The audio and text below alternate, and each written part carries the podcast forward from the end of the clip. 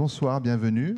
Bienvenue à toutes et à tous. Merci euh, d'avoir choisi les lundis du Grand Palais plutôt que ce lundi de grand soleil. Euh, vous pourriez être euh, dans les rues, ensoleillées. Vous avez choisi de répondre à l'invitation du Grand Palais et des presses universitaires de France pour un débat qui va ouvrir un, un nouveau cycle des lundis du Grand Palais, un cycle intitulé Zen, un titre, on le verra, qui n'est peut-être pas tout à fait euh, au goût de tous ou de toutes.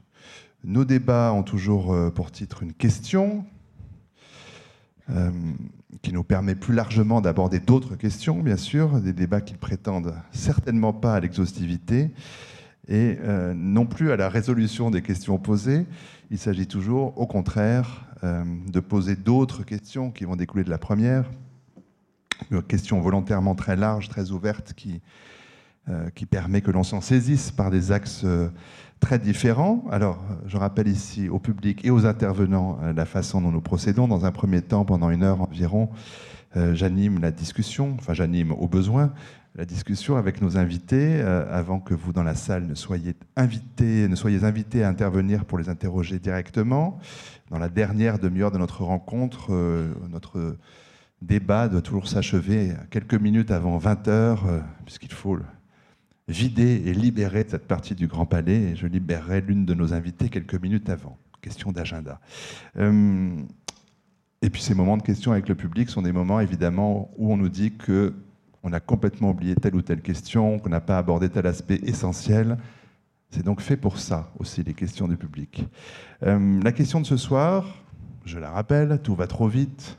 Comment ralentir euh, J'aurais bien sûr de nombreuses questions à poser à nos invités, mais je précise déjà que je souhaite que chacune et chacun euh, sur cette estrade se sente libre euh, vraiment de, de réagir, d'intervenir, de rebondir sur le propos de tel ou tel intervenant sans avoir besoin d'attendre que je lui donne la parole, même si j'ai bien sûr des questions à vous poser. je présente d'abord rapidement les intervenants qui ont répondu à notre invitation avant de les présenter un peu plus longuement dans un deuxième temps. À mes côtés, Nathalie Sartoulajus, qui est philosophe et rédactrice en chef adjointe de la revue Études. À ses côtés, Fabrice Midal, philosophe, euh, et qui nous parlera de l'école occidentale de méditation, notamment. Euh, à ses côtés, c'est Amoré Dacogna, qui est photographe, critique, et puis à l'autre extrémité de cette estrade, Rémi Oudguiri, pardon, euh, qui est directeur d'un département, on va le voir, spécialisé dans les études prospectives chez Ipsos et qui nous parlera aussi d'un livre qu'il a écrit récemment. Euh, des intervenants ce soir, comme les autres soirs, qui ont des approches et des parcours très différents hein, par rapport à notre thématique. C'est bien ça qui doit opérer euh, l'enrichissement de ce débat. parmi les questions qui ont été pointées par les organisatrices de ce débat, celle-ci qui figure sur l'invitation, quand tout s'accélère, comment ne pas perdre le contrôle Comment se déconnecter et un retour sur soi Où trouve-t-on du réconfort? L'enjeu est-il de ralentir ou de s'adapter? Alors je ne sais pas si on évoquera ces questions-là. J'en ai beaucoup d'autres en fait euh, à poser. Un premier tour de table pour mieux présenter euh, les invités en commençant par Nathalie Sartoulajus. Je viens de dire qu'elle était rédactrice en, chef adjointe de la revue Études, un, mensuel de culture contemporaine fondé par les jésuites. Euh, vous êtes philosophe, vous êtes auteur de plusieurs essais. Euh, au PUF, en 2012, Éloge de la dette, chez Albin Michel, Sauver nos vies, euh, des travaux euh, qui sont évidemment au croisement de la philosophie et de la spiritualité, on l'aura compris. alors peut-être pour être tout à fait, pour l'instant, dans le titre de notre débat, vous parlez tout de suite d'Armut Rosa, comme ça ce sera fait, sociologue et philosophe allemand, qui avait notamment publié en 2004 un, un livre qui s'appelait Accélération, une critique sociale du temps, un livre qui a été traduit en français en 2011, je crois, aux éditions La Découverte. Pour aller vite, euh, il développe euh, euh, dans ce livre sa critique sociale du temps, de la modernité tardive, en pointant notamment que l'accélération technique au travail, sur les écrans, dans les transports, la consommation a mené à une accélération de nos rythmes de vie, que les métiers changent en quelques années, que les machines changent en quelques mois, qu'aucun emploi n'est assuré, que les traditions, les savoir-faire disparaissent, que les couples ne durent pas, que les familles se recomposent, que l'ascenseur social descend, euh, que le court terme règne, euh, que les événements glissent et que l'homme contemporain, c'est l'image qu'il a développée, pour, euh, doit foncer pour rester à la même place parce que s'il s'arrête de foncer, il tombe.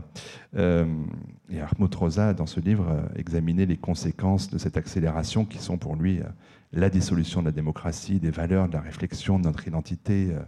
Bon, tout ça est très rapidement résumé, mais est-ce que cette analyse, ce constat et ces perspectives et ces conséquences faites par Hartmut Rosa il y a maintenant dix ans, est-ce qu'elle vous semble pertinente, Nathalie Sartoulajus alors c'est vrai que le, livre, euh, alors j'ai lu euh, la version, je dirais, courte euh, du livre d'Artmut Rosa sur l'accélération, parce que c'est un livre, c'est un livre passionnant, mais c'est un livre, enfin la version longue est, est, aussi quand même assez ardue. Mm.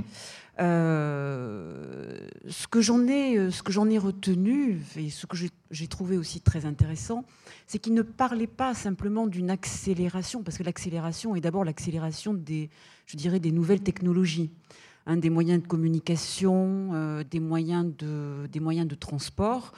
Et euh, évidemment, euh, ces nouvelles technologies ont, ont, modifié aussi nos, rythmes, nos rythmes de vie, notre sociabilité, notre manière d'échanger, de vivre ensemble. Donc j'ai aimé, si vous voulez, cette espèce de, effectivement, de, rapport qu'il faisait entre euh, euh, cette, cette, accélération des techniques et puis euh, les mutations que cela pouvait engendrer aussi au niveau des relations sociales. Et puis, comme vous l'avez dit, effectivement, euh, cette accélération, elle peut être signe, d'abord, euh, je dirais, d'une certaine forme de, progrès, euh, pas simplement de progrès au sens scientifique du terme, mais également de dynamisme d'une société. Euh, et c'est vrai que cette exigence, ces nouvelles injonctions, je dirais, de mobilité, euh, de, fait de devoir toujours interagir, euh, bon, c'est aussi un signe de, de dynamisme d'une société. simplement, c'est vrai, comme vous l'avez dit, bon, c'est aussi le, ce dynamisme-là euh, il y a de quoi effectivement perdre beaucoup de repères et parfois perdre de, vue son axe, un certain axe de vie et un certain sens, je dirais, de l'histoire. Hein. Euh, quelle orientation Pour aller où euh, dans cette course finalement du temps et de l'histoire, se pose la question toujours de la fin, vers où l'on va. Est-ce qu'on ne perd pas de vue finalement le but hein, qui donne sens, qui donne sens à nos vies? Et est-ce que j'ai trouvé aussi intéressant euh, dans l'analyse euh, d'Artmur Rosa, c'est de montrer que finalement, euh, cette, cette, accélération de nos rythmes n'était pas effectivement forcément nécessairement perçue comme un signe de progrès. Mais paradoxalement, et je trouve que c'est le point fort en fait de son analyse, c'est que finalement, il y a une certaine, quand on ne sait plus, quand on a perdu de vue la direction, le sens, On n'a pas simplement le sens, si vous voulez, du. C'est pas simplement la vitesse, mais on est pris dans une espèce d'agitation. Euh, et cette agitation, elle peut être paradoxalement euh, synonyme aussi d'immobilisme, d'immobilité. Et, euh, et, ça, c'est très bien vu chez Arthur Rosa. Je trouve que c'est un. voilà. Et donc, du fait que finalement, le d'immobilisme est aussi de, sentiment que les choses n'avancent pas paradoxalement, qu'elles ne changent pas. Hein, qu'on évolue difficilement. Il y a certains progrès de société, certaines transitions. Euh, bon, on aimerait euh, qu'elles se fassent euh, peut-être plus, plus rapidement. Et voilà, c'est de dire que finalement l'accélération de nos rythmes de vie se paie d'une certaine forme d'immobilisme. Je trouve que ça, c'est un point fort de l'analyse de ce, de ce sociologue. Et c'est pareil dans nos vies personnelles. Hein, c'est pas parce qu'effectivement nous changeons de métier, euh, nous sommes amenés à changer de métier, euh, comme il le dit plusieurs fois hein, dans nos vies. Euh, nous sommes parfois aussi amenés à changer de, lieu, à déménager, donc à se déraciner, je dirais, plusieurs fois dans nos vies. Nous sommes amenés aussi à changer plusieurs fois de, compagnons. Et finalement, là aussi, ces changements peuvent être le fait, l'occasion de renaissance, de rebondissement et donc de progrès euh, dans nos vies, dans nos vies personnelles, de réinvention de soi, mais aussi peuvent se payer par euh, de, véritables, je dirais, dépressions, et, le sentiment finalement que tout bouge, hein, si vous voulez, tout bouge dans nos vies, jusqu'à nous donner parfois le, sentiment de, vertige, mais rien n'avance au sens où on ne va pas dans le sens d'une réalisation de soi, d'une réalisation personnelle. Merci pour ce brillant début de, discussion. Alors peut-être pour rester toujours sur ce premier segment de notre titre Tout va trop vite, me tourner vers euh, Rémi Oudguiri, directeur euh, département spécialisé dans la prospective des modes de vie chez Ipsos. Euh, euh, sous la forme d'observatoire de suivi euh, des modes de vie et de consommation. Vous supervisez de nombreuses études euh, prospectives hein, sur des thématiques très diverses, évolution de la mobilité, on l'évoquait à l'instant, développement durable, le rôle de la beauté dans notre société, le rapport au vieillissement, les tendances alimentaires, etc. à ce titre, vous participez comme ici régulièrement à, des, débats et conférences en France, à l'étranger. Vous intéressez bien sûr aux nouvelles tendances liées à la montée en puissance des technologies. On vient d'évoquer aussi cette, euh, euh, dimension-là, euh, l'importance dans la vie des individus. vous êtes intéressé au mouvement de la déconnexion. on va en parler tout à l'heure. Il y a un livre qui s'appelle Déconnectez-vous que vous avez publié en 2013 chez Arléa. On va revenir sur cette thématique. Mais alors pour vous, là, c'est plutôt la, la casquette vraiment Ipsos.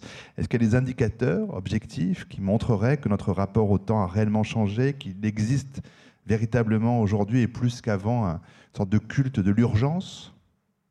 Alors oui, je pense que. Alors moi, je suis un spécialiste. Euh, j'interroge régulièrement euh, bah, les Français, les Italiens, les Espagnols, un peu, partout dans le monde, euh, les individus. On essaye de, capter un petit peu quels sont leurs ressentis par rapport à, toutes ces évolutions. Et, c'est vrai que maintenant, depuis quelques années, on sent très bien que bah, d'abord, on voit des gens de plus en plus stressés dans nos enquêtes, de plus en plus fatigués, qui se sentent un petit peu euh, un peu comme vous l'avez dit, euh, qui, ont le sentiment que tout se fragilise, non seulement dans la société, mais eux-mêmes ont du mal à, prendre du recul.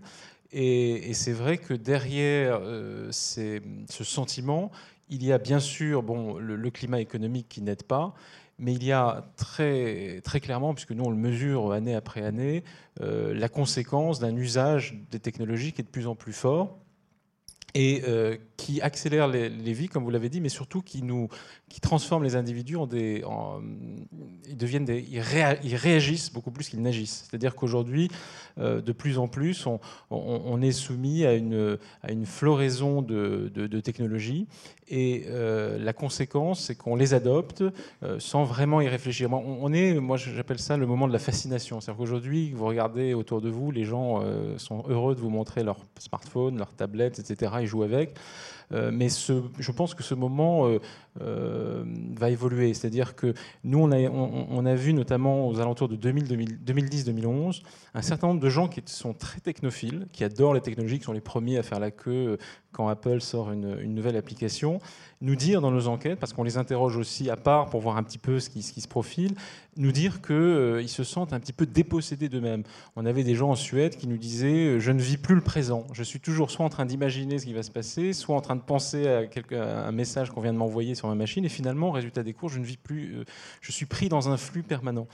Et pourquoi, euh, et c'est ça ce que, j'ai essayé d'étudier euh, sur, la notion de déconnexion, ces gens-là se sentaient le besoin à un moment donné de prendre un peu de recul, mais ils n'avaient plus cette capacité parce que les machines leur prenaient de plus en plus de temps. Eh bien, ce mouvement-là, enfin, ou cette réaction-là, euh, on la voit petit à petit émerger dans le grand public, sauf qu'aujourd'hui, si on prend le cas de la France, on est encore dans une phase où les gens adoptent euh, ces technologies, parce que toute la France n'a pas encore un smartphone, n'a pas une tablette, loin s'en faut. Et je pense que les gens vont continuer à s'équiper, à l'évidence. Donc je pense que, euh, pour ajouter à, ce qui a été dit, je pense que on, vit en gros depuis 2010 un tournant qui est lié au fait qu'Internet est devenu mobile et, euh, et, la conséquence de ça, c'est qu'on est connecté du matin jusqu'au soir, sans, discontinuer, où que l'on soit sur la planète. Euh, il, est, rare de pouvoir échapper à la connexion. Et on a même dans nos enquêtes des choses assez drôles, du style des gens qui dorment avec leur smartphone sous l'oreiller. Euh, il y a environ 10% de, de, gens qui le font. Alors quand vous leur posez la question, parce qu'on a essayé de comprendre qu'est-ce qui se passe vraiment, ils nous disent il peut se passer quelque chose d'incroyable pendant la nuit, je ne sais quoi, et ça me rassure d'avoir ça sous l'oreiller. Bon, c'est une forme de dépendance. c'est le doudou, oui. oui, c'est le doudou, c'est tout ce le nouveau doudou. Mais c'est symbolique d'une forme de dépendance. Je ne parlerai pas d'addiction parce que je ne pense pas qu'on en soit là, mais d'une dépendance forte aujourd'hui.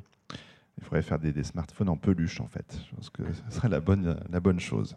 On continue sur de table avec Fabrice Midal, euh, également philosophe, fondateur de l'école occidentale de méditation. Euh, la méditation que vous rencontrez euh, à l'âge de 20 ans. Euh, euh, vous avez écrit depuis de nombreux ouvrages sur ces questions. récemment, Frappe le ciel, écoute le bruit, ce que 25 ans de méditation m'ont appris. C'était aux éditions Les Arènes. Et puis, un que sais-je sur la méditation aux presses universitaires de France.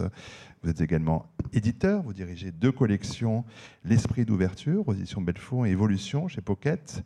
parmi vos maîtres, vous citez donc Chogyam Trungpa, bien sûr, avec qui vous, avez, vous êtes engagé dans cette pratique de la méditation, mais aussi Francisco Varela, euh, dont vous évoquez euh, l'importance, notamment dans, le, livre Risquer la liberté, un maître en philosophie, euh, François Fédier. Vous allez bien sûr bien mieux que moi expliquer en quoi la méditation peut être pour vous et pour nous, et pour chacun de nous dans son existence, une aide précieuse. Et on verra qu'il ne s'agit pas de devenir religieux ou oriental, mais bien de, D'ailleurs, vous le montrez en, enseignant de manière bénévole la méditation au sein de l'école occidentale de méditation, euh, qui a une approche laïque de la méditation. Euh, alors, il nous semble que dans nos vies, à nous volontairement euh, un peu général, parce que ce sentiment est très partagé, que tout s'accélère, on vient d'en parler, qu'il faut faire tout plus vite, que ce soit manger, travailler, dormir, on doit être efficace. Euh, les vies passent très vite. On évoquera plus concrètement tout à l'heure le, slow movement, ce mouvement de déconnexion.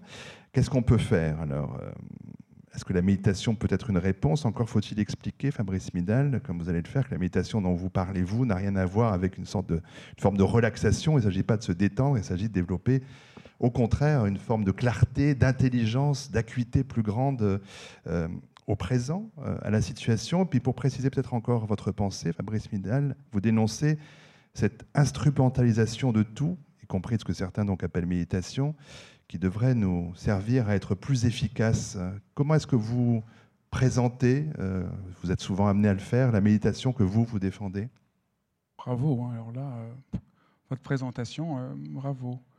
Euh, c'est pas ironique Non, non, non, pas du ah tout. Non, je suis impressionné. Non, pardon, c'est un, peu rapide, mais bon. Non, au contraire, vous, avez, vous avez tout dit, puisque la question, je crois, c'est comment éviter que quelque chose devienne euh, instrumental? Et c'est peut-être ça le problème de la question euh, tout va trop vite. D'un certain point de vue, est-ce que tout va trop vite? On pourrait aussi penser que les choses sont beaucoup trop lentes, que jamais les choses ont été aussi lentes. Moi, je me souviens ce que disait mon professeur de philosophie quand on pense que dans le monde grec, euh, entre Échille, Sophocle et Euripide, il n'y a qu'une génération, que Sophocle a connu, a connu, Échille, et un peu pour nous, Échille, c'est comme, euh, c'est comme quasiment euh, la fin du Moyen Âge. Sophocle, ce serait l'âge classique, et puis Euripide, on est déjà chez Victor Hugo en deux, générations. Et quand on voit la plupart de nos repères mentaux, on a l'impression qu'il y a quelque chose qui est extraordinairement statique dans nos pensées. Euh, là, il y a bientôt les élections municipales et la plupart des listes font des références à des doctrines euh, qui sont euh, soit nationalistes, soit marxistes, qui, sont, qui datent d'il y a plus d'un siècle, de la fin du 19e. Donc, en un sens, tout va trop vite, mais de manière très extérieure. Et en un autre sens, les choses n'ont jamais été aussi immobiles. On va de plus en plus vite, mais on voit de moins en moins de choses. Donc moi, je ne sais pas si la question c'est de ralentir. Je crois que le problème, de, le problème c'est que le problème n'est pas qu'il faudrait ralentir, c'est qu'il faut sortir de l'entente du temps. Alors là, c'est un peu le philosophe qui parle, qui est sous-entendu dans, dans l'idée. L'idée, au fond, de ralentir ou d'aller vite, c'est une idée d'un temps purement mécanique. Ce que toute la philosophie a dénoncé comme étant une compréhension tout à fait fausse du temps. J'ai qu'à renvoyer ici euh, à Bergson, par exemple. Et, au fond, la question, c'est on n'a pas de rapport au temps. C'est pas que ça va trop vite ou qu'on ralentit, c'est qu'on n'a pas de rapport au temps. Et que peut-être l'art nous apprend à avoir euh, rapport au, temps en tant qu'elle nous montre un présent. Et ce qui fait défaut, c'est qu'il n'y a pas de présent, d'un présent ample, d'un présent vivant, d'un présent où on a part, d'un présent où on peut habiter. Et qu'est-ce qui nous permet d'habiter? Alors, euh, il y a euh, la méditation qui peut nous permettre d'habiter. Et, quand on m'a demandé de participer à ce débat, j'étais très embêté parce que je trouvais le titre le, plus indigent au fond. Alors j'étais très embêté et j'ai demandé, j'ai réfléchi pendant plusieurs, pendant plusieurs heures, qu'est-ce qu'on pouvait faire pour essayer de dire quelque chose qui ait un peu de sens? Et je me suis dit, une des expériences où on entre en rapport au temps, c'est là. Et donc j'ai demandé que vous invitiez euh, Amaury Dakuna, qui est à ma droite. Et, je regardais son travail, et, je vais vous dire, moi, une expérience où, on, pourquoi d'un seul coup son travail fait que euh, je, découvre, quelque chose du temps. Son, son travail arrête parce qu'il redonne du poids au monde. Et que le problème d'aller vite ou de ralentir, peu importe, du hors-temps, c'est que plus rien n'a de poids. Et que la douleur profonde, c'est comment redonner du poids à l'existence, comment redonner du poids à la douleur, comment donner, redonner du poids aussi à la joie, mais, d'abord peut-être à la douleur qui est niée. Et peut-être que le, la racine du fait qu'on ce qu'on appelle aller trop vite, mais qui, qui, empêche complètement de voir le phénomène. C'est pas qu'on va trop vite, c'est qu'on est dans un rapport d'instrumentalisation qui nous prive de tout rapport. C'est ça le, phénomène. C'est que nous avons un rapport instrumental qui nous empêche de donner du poids et de l'entente à quelque chose. Et je me disais, au fond, le travail d'Amaury, c'est qu'il donne dans son travail du poids et que par là, il vous arrête et il vous rend humain à neuf. Et que ce qui se passe dans le processus d'instrumentalisation, c'est quelque chose nous est privé, nous est enlevé de notre humanité. Alors, peut-être juste avant de, venir à, à Maury, euh, peut-être deux incises, l'une avec vous encore, Fabrice Midal, parce que euh, on parle de, Bergson, du temps en tant que durée, enfin de cette, de cette question-là, de comment est-ce que le temps, euh, c'est de la durée. Peut-être que c'est ce qui est vertigineux aujourd'hui, c'est effectivement ce qu'ont dit les, deux premiers intervenants, c'est ce décalage est vertigineux entre le, le ressenti de la journée de chacun, de, cet extrême, de ce flux très rapide d'informations, de demandes, de, réactivité qu'on nous impose. effectivement, ce très grand immobilisme, qui fait que, d'ailleurs, nous aussi, on convoque Bergson, qui est une pensée qui, elle aussi, est centenaire, euh, pourrait nous aider à, comprendre ce que l'on vit aujourd'hui. Euh, donc, est-ce que c'est pas là que c'est particulièrement vertigineux, ce décalage-là entre l'extrême rapidité très superficielle de nos vies de tous les jours et l'extrême euh, lenteur de notre vie, on va dire, intellectuelle, pour employer un gros mot? Oui, je pense que ça, c'est euh, l'un et l'autre. L'un et l'autre sont un cercle vicieux au fond, qui nous empêche de, qui nous empêche d'entendre quelque chose du temps. Et alors le temps, c'est la durée, et peut-être encore plus que ce que dit Bergson, c'est peut-être le, jeu de la variation. Quand on est en rapport au temps, enfin quand on est en rapport au temps véritable, à, quelque chose qui s'ouvre comme un maintenant, on se rend compte qu'il est infini. Euh, je viens juste de voir l'exposition Bill Viola. Il y a une phrase qui, est, inscrite dans un des murs de l'exposition, qui est la fameuse phrase de euh, William Blake Si les portes de la perception étaient ouvertes, nous verrions le monde tel qu'il est infini. Ça, c'est tout à fait le, ça, c'est tout à fait le rapport au temps véritable. Quelque chose s'ouvre, c'est infini. Et ça a beaucoup à voir avec la variation. C'est très intéressant quand on pense à, euh, à, ce que fait Monet quand il peint les, séries. Euh, c'est très éclairant si on arrive vraiment à voir le phénomène sur le temps. C'est pas du tout qu'il enregistre un instant T euh, à 5 heures de l'après-midi. C'est qu'il essaye de trouver un moment où le temps s'ouvrant à l'infini, il n'y a pas de séparation entre le monde, son état d'âme, son être. Il y a quelque chose qui s'ouvre et qui résonne. C'est vraiment la variation qui, qui nous met en rapport à une immensité. Et ça, c'est peut-être ça le secret euh, qu'il nous faudrait réentendre. Et deuxième euh, assise avant d'en venir à Maurice Dacuna, euh, Nathalie Sartola-Juste, j'ai lu un article que vous aviez consacré il y a quelques années euh, sur le goût pour les stoïciens, sur le succès de ces multiples éditions de Sénèque, de Marc Aurèle, d'Épictète. Vous y parliez de, philosophie comme thérapie, et, on voit aussi la part grandissante de l'influence, alors je mets beaucoup de guillemets, des philosophies orientales, hein, je ferme les guillemets, en Occident. Comment est-ce que vous, vous regardez ce phénomène-là, vous? Cette demande paraît bien réel Alors c'est vrai que j'ai beaucoup d'admiration hein, pour les stoïciens, mais euh, là pour le coup, je dirais que c'est effectivement ce dont parlait un petit peu Fabrice tout à l'heure, c'est qu'on sent bien que face à ce monde qui change et qui s'accélère très très vite, nos esprits ont tendance à vouloir euh, chercher des points de repère effectivement dans le passé, pourquoi pas. Mais il faut aussi, euh, il s'agit aussi effectivement de, de réinventer, enfin d'inventer. Enfin, alors euh, d'inventer, on n'invente jamais là aussi ex nihilo. Hein, donc ben, les stoïciens, moi ce que j'aimais bien, si vous voulez, dans, ces sagesses de l'Antiquité, c'est l'idée que finalement, au sein même euh, de l'activité de la cité, de l'activité de, la cité, il fallait, il y avait toujours des jardins. Et c'est là où s'inventaient euh, finalement euh, toutes les sagesses sont inventées, toutes les sagesses sont antiques. Et je crois que nous avons besoin, en tout cas au sein même de nos cités, de lieux pour pouvoir se retirer, mais sans être coupé complètement, si vous voulez, du, du monde, mais pour de lieux qui vont être propices euh, effectivement au, repos, où on va pouvoir ralentir pour de nouveau pouvoir, si vous voulez, se mettre, je dirais, sous un arbre à, palabre et pouvoir discuter, échanger ensemble euh, et prendre le temps de la réflexion. Hein, ça, je crois qu'effectivement, ça fait partie, je dirais, de ce que je retiens de ces sagesses-là. Et, euh, voilà, je crois que c'est un, bon enseignement. Mais pour rebondir aussi sur ce que disait surtout Fabrice et qui me paraît intéressant, euh, c'est effectivement sur le, euh, sur l'art et euh, pour, bien comprendre effectivement le rapport au temps, je crois que l'art est très précieux. Alors le, photographe nous en parlera, mais moi j'aime beaucoup la figure, si vous voulez, du.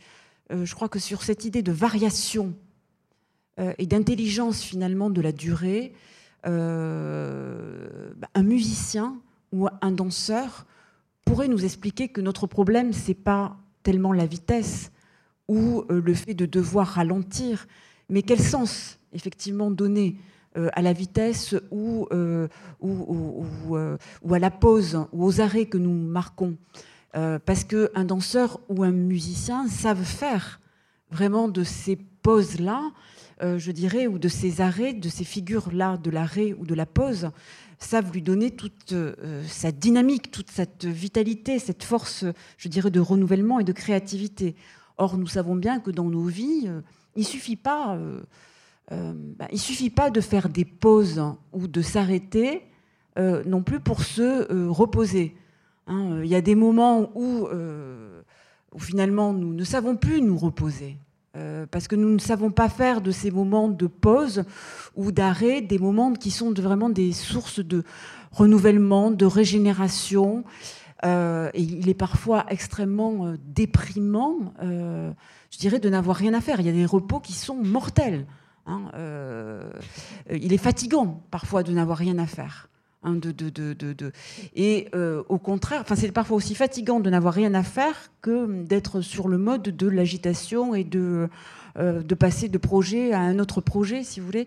Voilà. Donc je pense que euh, l'art peut-être, hein, que ce soit la musique, la danse hein, ou la photographie, peuvent nous réenseigner, nous réapprendre que finalement ce qui compte, ce n'est pas simplement, si vous voulez, de ralentir, c'est de trouver finalement, tout est question de rythme. Je crois que c'est de, de, rythme, de trouver un rythme et un rythme qui nous est propre. Et euh, qui, qui, ce rythme, ça sera parfois effectivement de savoir euh, accélérer, hein, de, euh, mais et aussi de, de, ou, ou, bien de ralentir. voilà, mais que tout est question de rythme et de savoir trouver un rythme qui nous est propre et qui n'est pas le même d'une selon les personnes. Euh, et qu'il n'est pas le même non plus à tous les âges de la vie. Et c'est vrai à l'échelle individuelle, c'est vrai aussi pour une société. Il y a parfois des phases où effectivement on a le sentiment qu'il faut passer par des décélérations pour qu'il y ait de nouvelles inventions. Fabrice Pinel voulait réagir? Oui, euh, je pense que ce que dit Nathalie est très, très juste. Euh, de la même manière qu'il ne s'agit pas de ralentir parce que ça va trop vite, parce qu'on reste absolument prisonnier du même fausse entente, au fond, d'un temps qui n'est pas un temps de l'expérience. Et ce dont on nous invite ici, Nathalie, c'est de revenir à un temps qui soit lié à l'expérience plutôt qu'un temps qu'on regarderait objectivement, le temps d'horloge, vous allez vite ou ralentir qui ne dit rien.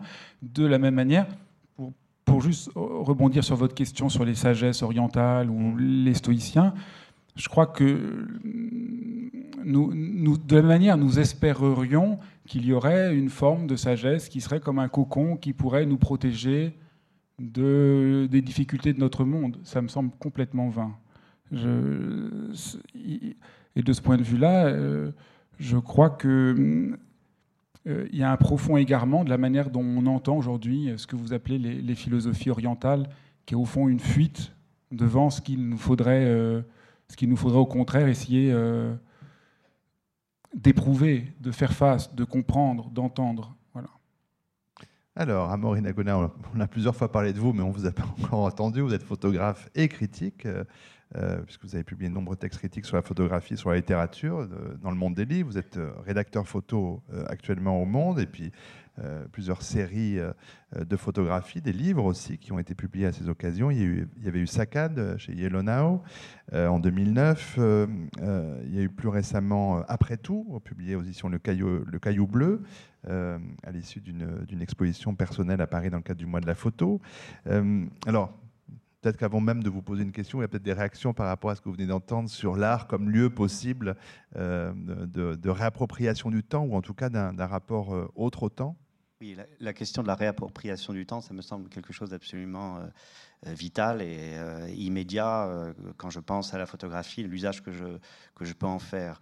Le temps de, de l'horloge, celui que tu évoquais, aujourd'hui on a dans nos, manières de vivre et d'être prétendument reliés les uns aux autres, euh, une espèce d'illusion de partager quelque chose, euh, partager des images. Euh, vous voyez à quel point le nombre d'images qui circulent tous les jours, qui sont absolument effrayantes, parce que les gens ne s'y arrêtent plus, les, les regardent, ce sont des images éphémères, des choses qui sont finalement vouées à une espèce de disparition immédiate. Les gens regardent mollement les choses et ils sont, prétendument connaisseurs, parce qu'ils font des, photographies de leur propre famille, d'eux-mêmes. C'est absolument, c'est un monde d'images qui est absolument catastrophique. Et euh, pour, un, photographe, ça représente une, une épreuve euh, assez intense de se dire qu'est-ce que je vais faire moi pour aller à l'encontre de ces, d'une certaine manière, de ces mauvaises images, des images d'une certaine manière qui, qui, ont une tendance à, polluer euh, l'esprit, à,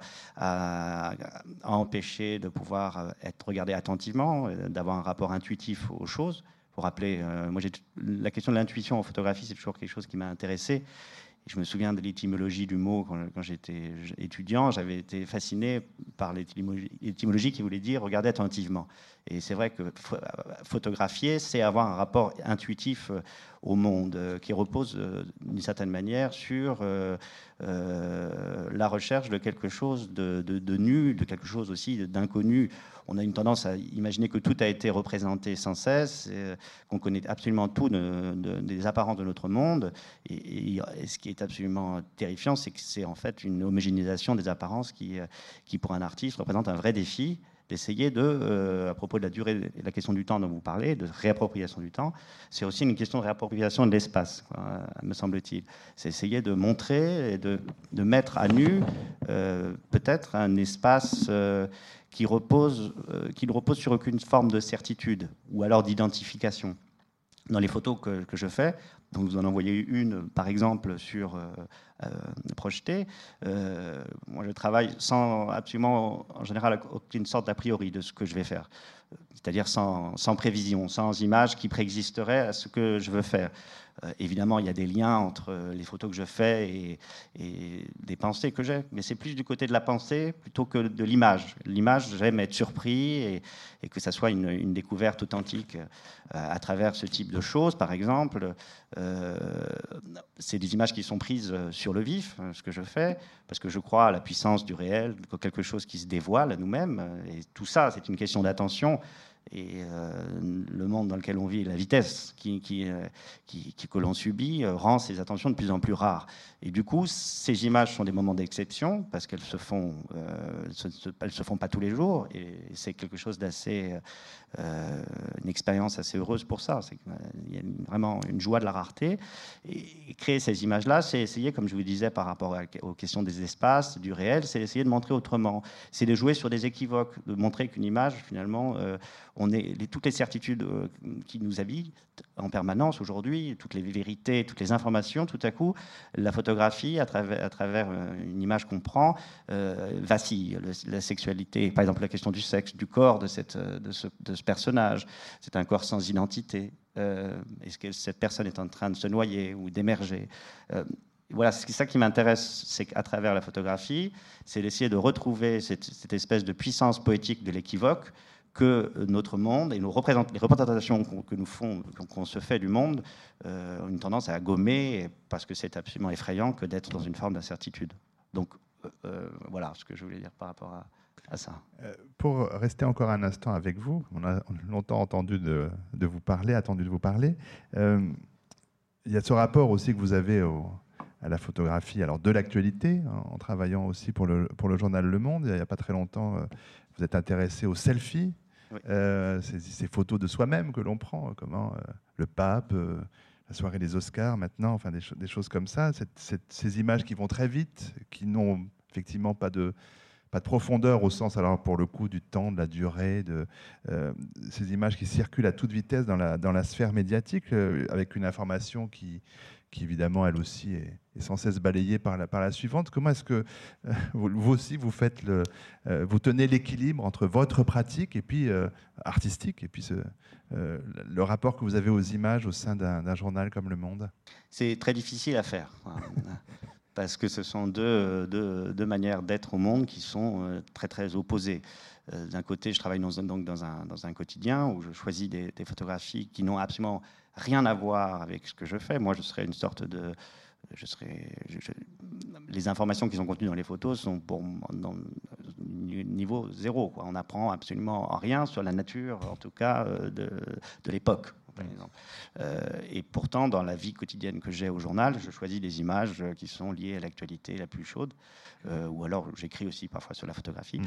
Et euh, donc, ce sont deux, deux façons de, vivre qui sont très très difficiles, mais d'une certaine manière euh, difficiles en termes de coexistence, parce que d'un côté vous avez une vie qui est, qui est connectée à, à l'information, et de l'autre, c'est votre travail, hein, votre métier, et puis de l'autre, de l'autre, un travail où toute la question de l'intimité doit être préservée. Alors c'est un vrai, comment dire, un vrai défi que de que d'être coincé, d'une certaine manière, parfois, euh, entre ces deux, ces, deux mondes. Parce que, voilà, il y, a un peu l'impression de vivre dans deux mondes différents. Et de rapports au temps différents. Et, oui, c'est ça. C'est comment, comment faire en sorte de trouver, malgré tout, des moments de la journée. Euh, où je suis euh, dans une vie bureaucratique euh, très sonore, euh, comment ne pas gâcher le moment où je pourrais renouer avec la photographie, c'est-à-dire un travail intime et intérieur. Rémi Guéry. Oui, je, réagis parce que je, pense que c'est le problème de la plupart des individus aujourd'hui, c'est de trouver ce temps, effectivement pas nécessairement pour ralentir, mais, mais pour trouver son rythme. Je pense que c'est très juste. Et je voudrais dire que finalement, c'est une question. J'ai essayé de développer cette question dans, le livre que j'ai écrit en disant qu'il y a des gens de plus en plus qui expriment dans nos enquêtes le besoin de se déconnecter. En France, il y a environ un tiers de, la population qui, ressent très souvent ce, besoin-là. Mais je pense que finalement, ce besoin, il est éternel. C'est-à-dire que ce qu'on vit aujourd'hui, c'est-à-dire l'accélération technologique, elle ne fait que réactiver un besoin très ancien. Parce que vous avez cité Sénèque tout à l'heure. Sénèque, dans De l'oisiveté, disait euh, aux hommes politiques de son temps prenez le temps, euh, prenez le temps de vous, de vous, retirer, passez quelques jours à réfléchir, à méditer, etc., pour remettre du sens dans votre action et penser à plus long terme. Et comme ça, au fil des siècles et de l'histoire, on voit régulièrement ces appels à. on parle évidemment pas à l'époque de déconnexion, euh, on parle d'oisiveté, de repos, d'otium, etc.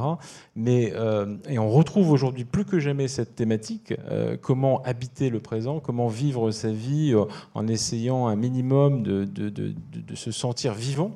Et je pense que nous, ce qu'on voit, enfin moi personnellement, ce que je vois quand, je sonde un petit peu euh, l'état d'esprit de, beaucoup de, gens aujourd'hui, c'est cette, euh, ce sentiment de finalement de voir sa vie nous, nous, échapper au moment même où on nous dit qu'il faut vivre sa vie, etc. Enfin, il y, a, tout un, toute une publicité, une communication incroyable sur connectez-vous, ayez accès à tout, etc. Et en même temps, les gens, c'est pas ce qu'ils vivent. Les gens vivent un, euh, se sentent un petit peu dépossédés d'eux-mêmes. Et donc, d'où évidemment, je pense que l'intérêt qu'il y a pour la méditation aujourd'hui, que, nous on voit aussi, alors qui est encore émergente bien sûr, mais qui, qui, année après année, je pense, et mais grâce à des gens comme Fabrice Midal probablement, euh, suscite l'intérêt, euh, c'est parce que justement, de plus en plus de gens euh, cherchent des, voies de sortie, des voies de sortie du flux. Et c'est très intéressant parce que il y a quelques une quinzaine d'années, Internet s'était présenté comme une sorte d'utopie qui allait nous, nous propulser dans une société de l'information, de la communication, etc. Je ne sais pas si vous vous souvenez Et à l'époque, on disait surfer sur Internet, c'était quelque chose de très libérateur. Et eh bien aujourd'hui, euh, de plus en plus, surfer sur Internet, c'est un, une sorte de, tyrannie, de servitude. Euh, et on le fait presque malgré nous. Regardez tous ces gens dans les métros, euh, dans les trains, qui sont derrière leur téléphone. Et en fait, ils sont connectés et ils se connectent presque sans savoir pourquoi, mais ils le font quand même. Une chose que, excusez-moi, que je voulais rajouter par rapport à ça, c'est que le fait d'avoir effectivement la tête toujours baissée sur, sur des écrans, euh, ça, ça, rend le monde, ça éloigne le monde des, le monde des gens, le, le, réel de, l'expérience qu'on peut en faire, puisque c'est absolument euh, terrifiant de voir que les gens n'ont plus un rapport. Euh, réel aux, choses. Quoi. Il est toujours médiatisé en permanence, en permanence ou, ou partagé. Ou, alors effectivement, il y a, euh, beaucoup de niveaux euh, d'appréhension de cette, question-là. Peut-être euh, sur la question du fait que tout nous est offert, mais en même temps dans l'impossibilité d'en, jouir faute de temps, parce qu'en même temps l'augmentation de plus en plus rapide d'action à faire par unité de temps est, est toujours plus grande, y compris ça vaut pour les, on va dire pour le domaine des loisirs. On fait, on fait le Vietnam en trois jours et des, choses comme ça, Paris en, 12 heures hein, pour, des, pour des tours opérateurs. Euh, et là, aussi, on a le sentiment que le temps euh, a comme anéanti l'espace, euh, que l'accélération justement des transports, de la communication, la planète a, rétréci. Là, il y a des études pour le coup qui montrent que la Terre nous apparaît 60 fois plus petite qu'avant la révolution des transports. C'est des questions de perception. vous avez effectivement ajouté que via Internet, on peut être en contact avec une personne, un lieu, une œuvre en quelques clics. Mais alors là, pour le coup, Fabrice Midal, même, enfin, je vous pose quand même une question, même si vous allez sans doute réagir à des propos précédents. L'homme contemporain, je, dis homme, euh, sens générique hein, d'être humain, euh, il peut quand même pas encaisser tous ces changements sans bouleversement profond de sa psyché. Enfin, il me semble. Euh, comment est-ce que vous regardez ces questions-là, encore une fois? Ben, Oui, vous avez raison. Euh, il n'y a plus le fait que la Terre soit plus petite, comme vous dites, il n'y a plus de proximité. C'est ce que dit Heidegger. Il dit Heidegger, le fait qu'on peut aller très rapidement à l'au bout de la Terre fait qu'il n'y a plus rien de nous est proche. alors au début, on dit mais il dit n'importe quoi. C'est le contraire. Tout, tout, nous est proche. Mais en même temps, c'est très, très juste. Pour qu'il y ait une proximité, il faut qu'il y ait un rapport. Et quand on prend l'avion pour aller quelque part, on ne fait plus le voyage, donc il y a quelque chose qui se prive de la possibilité du rapport. moi, ce, que, ce qui m'a beaucoup frappé de ce que dit euh, Amaury, c'est ce phénomène que nous, essayons d'escamoter, peut-être on va, on, essaye, on va de plus en plus vite pour escamoter ce problème, c'est qu'on n'y voit rien. Et ça qu'il essaye de dire avec la, la, multiplicité des images fait qu'on n'y voit rien. comment une image réelle, qui est donc à moment peut-être plus du tout une image du reste, une photographie qui n'est plus une image, d'un seul coup nous montre quelque chose. Et je dirais la réponse à votre question, c'est pour tout être humain en tant qu'il est être humain, c'est difficile d'accepter qu'il y a quelque chose qu'on ne peut pas saisir, qu'on ne peut pas maîtriser, qu'on ne peut pas, qu'on ne peut pas, qui échappe. Et, les mécanismes que nous avons de nouvelles technologies, etc., permettent d'aller de, de, faire tourner cette machine d'aveuglement, nous permet d'escamoter cette difficulté et je crois que c'est, et on voit même que de nombre, que de plus en plus, les œuvres d'art sont font pas du tout l'expérience que nous a décrit Amaury, deviennent aussi des projets conçus. L'œuvre répond à un projet. On n'a plus besoin au fond de voir l'œuvre. Le projet préexiste à l'œuvre. Et, je vais vous raconter euh, comment on est entre nous, comment moi j'ai rencontré Amaury. Euh, j'ai vu une de ses photos, je ne le connaissais absolument pas, et j'ai été complètement abasourdi, justement parce que d'un seul coup, je voyais quelque chose que j'avais jamais vu.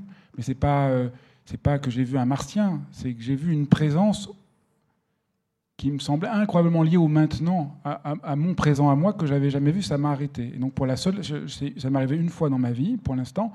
J'ai écrit à quelqu'un que je ne connaissais pas, en lisant, j'ai vu une de vos photos. J'aimerais vous rencontrer. Je vais essayer d'expliquer. Les... Ah, la dernière chose que je ferai, c'est un peu. Mais là, j'ai senti qu'il y avait quelque chose qui arrêtait. Et je dois dire, je, ne connais pas d'autres photographes vivants qui ont réussi ça pour moi, de, redonner ce poids qui fait que d'un seul coup on y voit, quand d'habitude on n'y voit rien. C'est ça pour moi la question. Et c'est là où on retrouve une proximité, cette proximité dont on parlait de guerre. Quelque chose se pose enfin. Et, le problème, c'est que plus rien ne pose. On pourrait parler du corps, il n'y a plus de corps. Nous vivons dans un monde où on ne cesse de parler du corps, etc. Mais il y a comme, si le corps, comme si notre monde est habité par une haine du corps. Et euh, on le voit, euh, quand j'enseigne la méditation, les gens me disent Mais vous avez, on n'a pas de rapport au corps, on ne bouge pas. Et les gens ont l'impression que s'ils courent, ils vont beaucoup bouger, ils vont être fatigués, donc là ils ont un rapport au corps. En fait, ils écoutent, ils mettent des, écouteurs, ils euh, font le tour en rond, mais ils ont l'impression qu'ils ont un rapport au corps, ils ont un rapport à rien du tout, d'autre qu'une expérience de fatigue, mais pas une expérience de présence. Comment une photo, ça peut avoir une expérience qui nous, qui nous tient entièrement, mais ou la méditation ou, la musique. Et c'est ça le, ce, qui, ce, qui, ce qui, à mon avis, peut être salutaire. Euh, aujourd'hui. Encore une fois, ce qui peut donner du poids.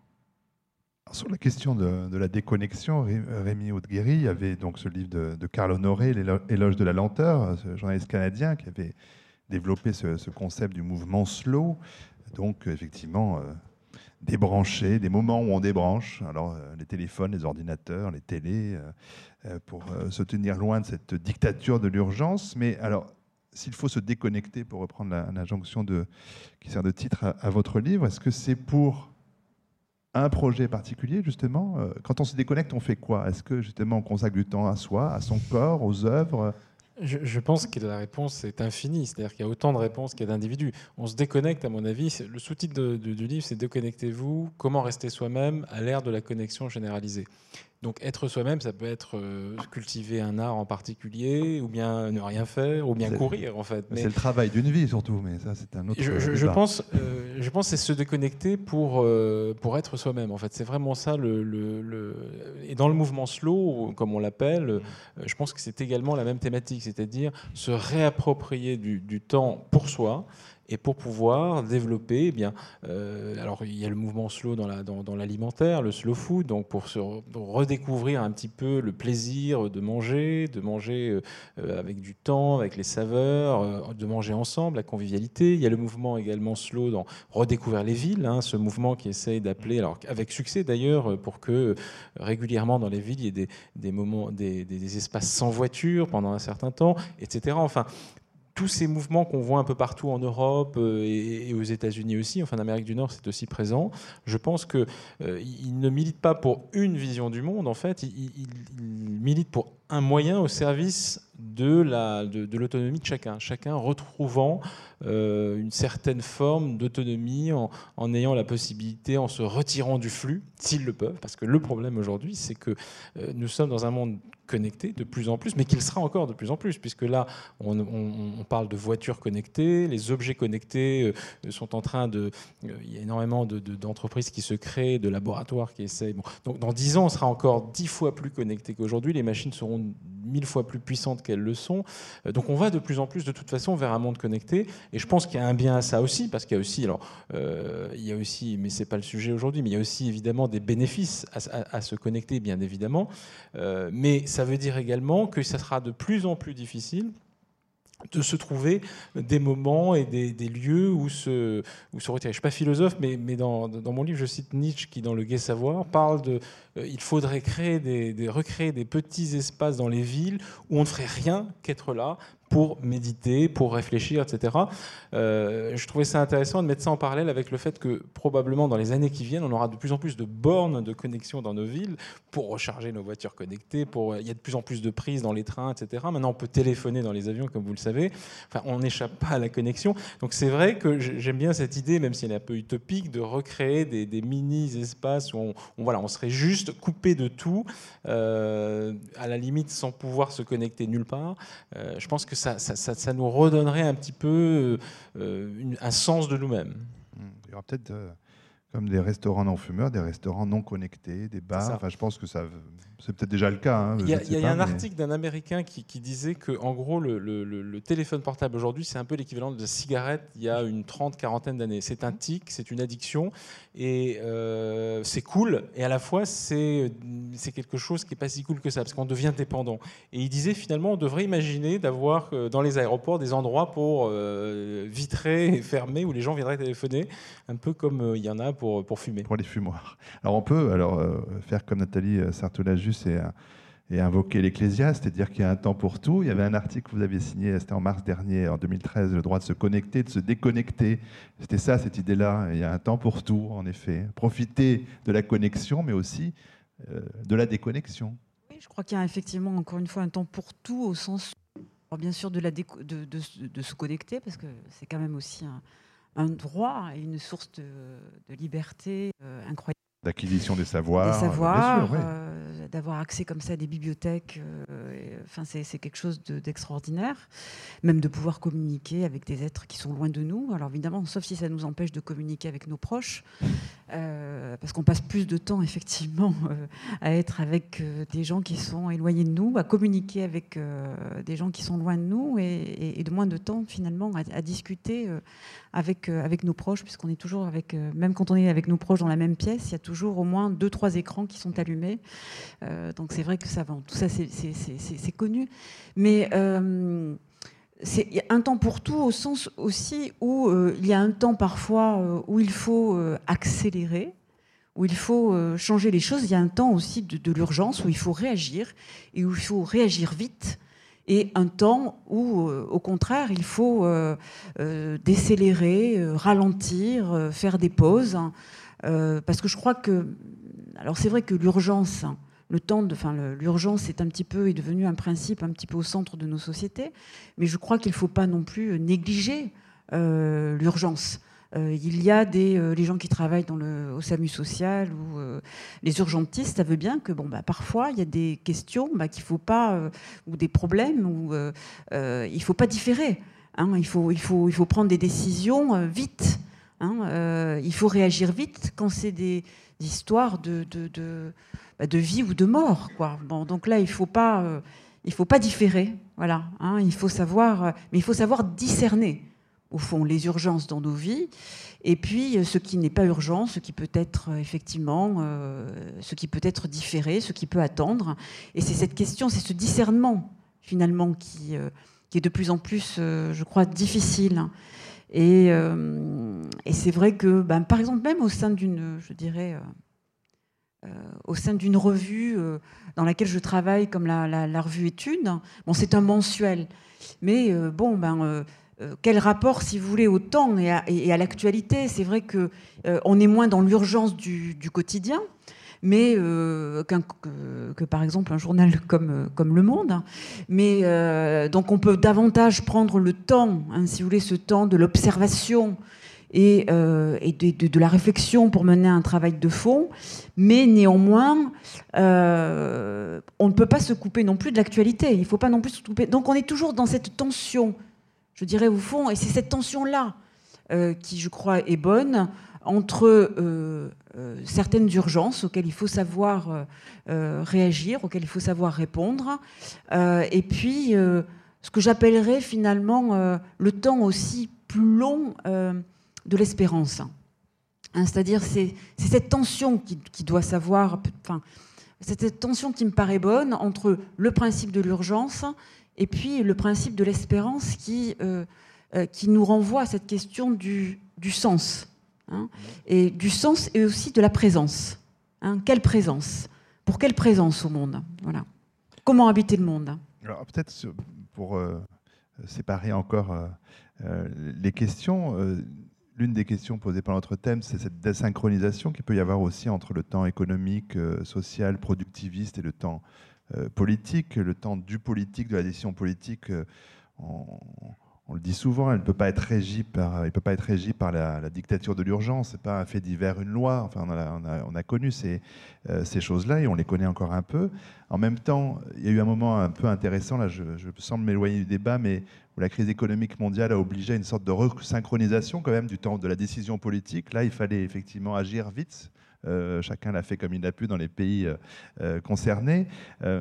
c'est un moment de resynchronisation, m'a-t-il semblé. Peut-être peut-être Rémi parce que vous parlez de, de cet arrière-fond économique, social, politique. Il compte aussi pour notre perception d'individu dans notre rapport au temps. C'est vrai que le temps du politique, qui ne pense qu'à sa réélection, etc., et qui, gouverne par, par sondage, pardon, mais par étude d'opinion. comment vous regardez ça sur cette accélération-là du temps?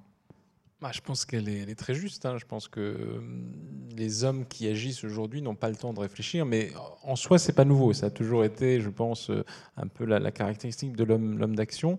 Sauf qu'aujourd'hui, euh, le, mouvement s'accélère, il y a énormément de, turbulences dans, tous les domaines. Euh, comme ça va très vite, les frontières bougent vite. Or, euh, la vie des gens ne bouge pas aussi vite que cela, que ce soit en matière économique, en matière sociale ou, même dans, les métiers. Les métiers changent extrêmement rapidement aujourd'hui, de sorte qu'en quelques années, vous pouvez vous retrouver sur la touche si vous n'êtes pas très actif, proactif, etc. Ça aussi, ça joue beaucoup dans, une certaine angoisse aujourd'hui que nous on mesure à travers les enquêtes. Moi, je suis toujours malheureux de voir ça parce que je vois toujours des, populations un peu inquiètes, un peu angoissées, etc. Et, ça ne s'arrange pas.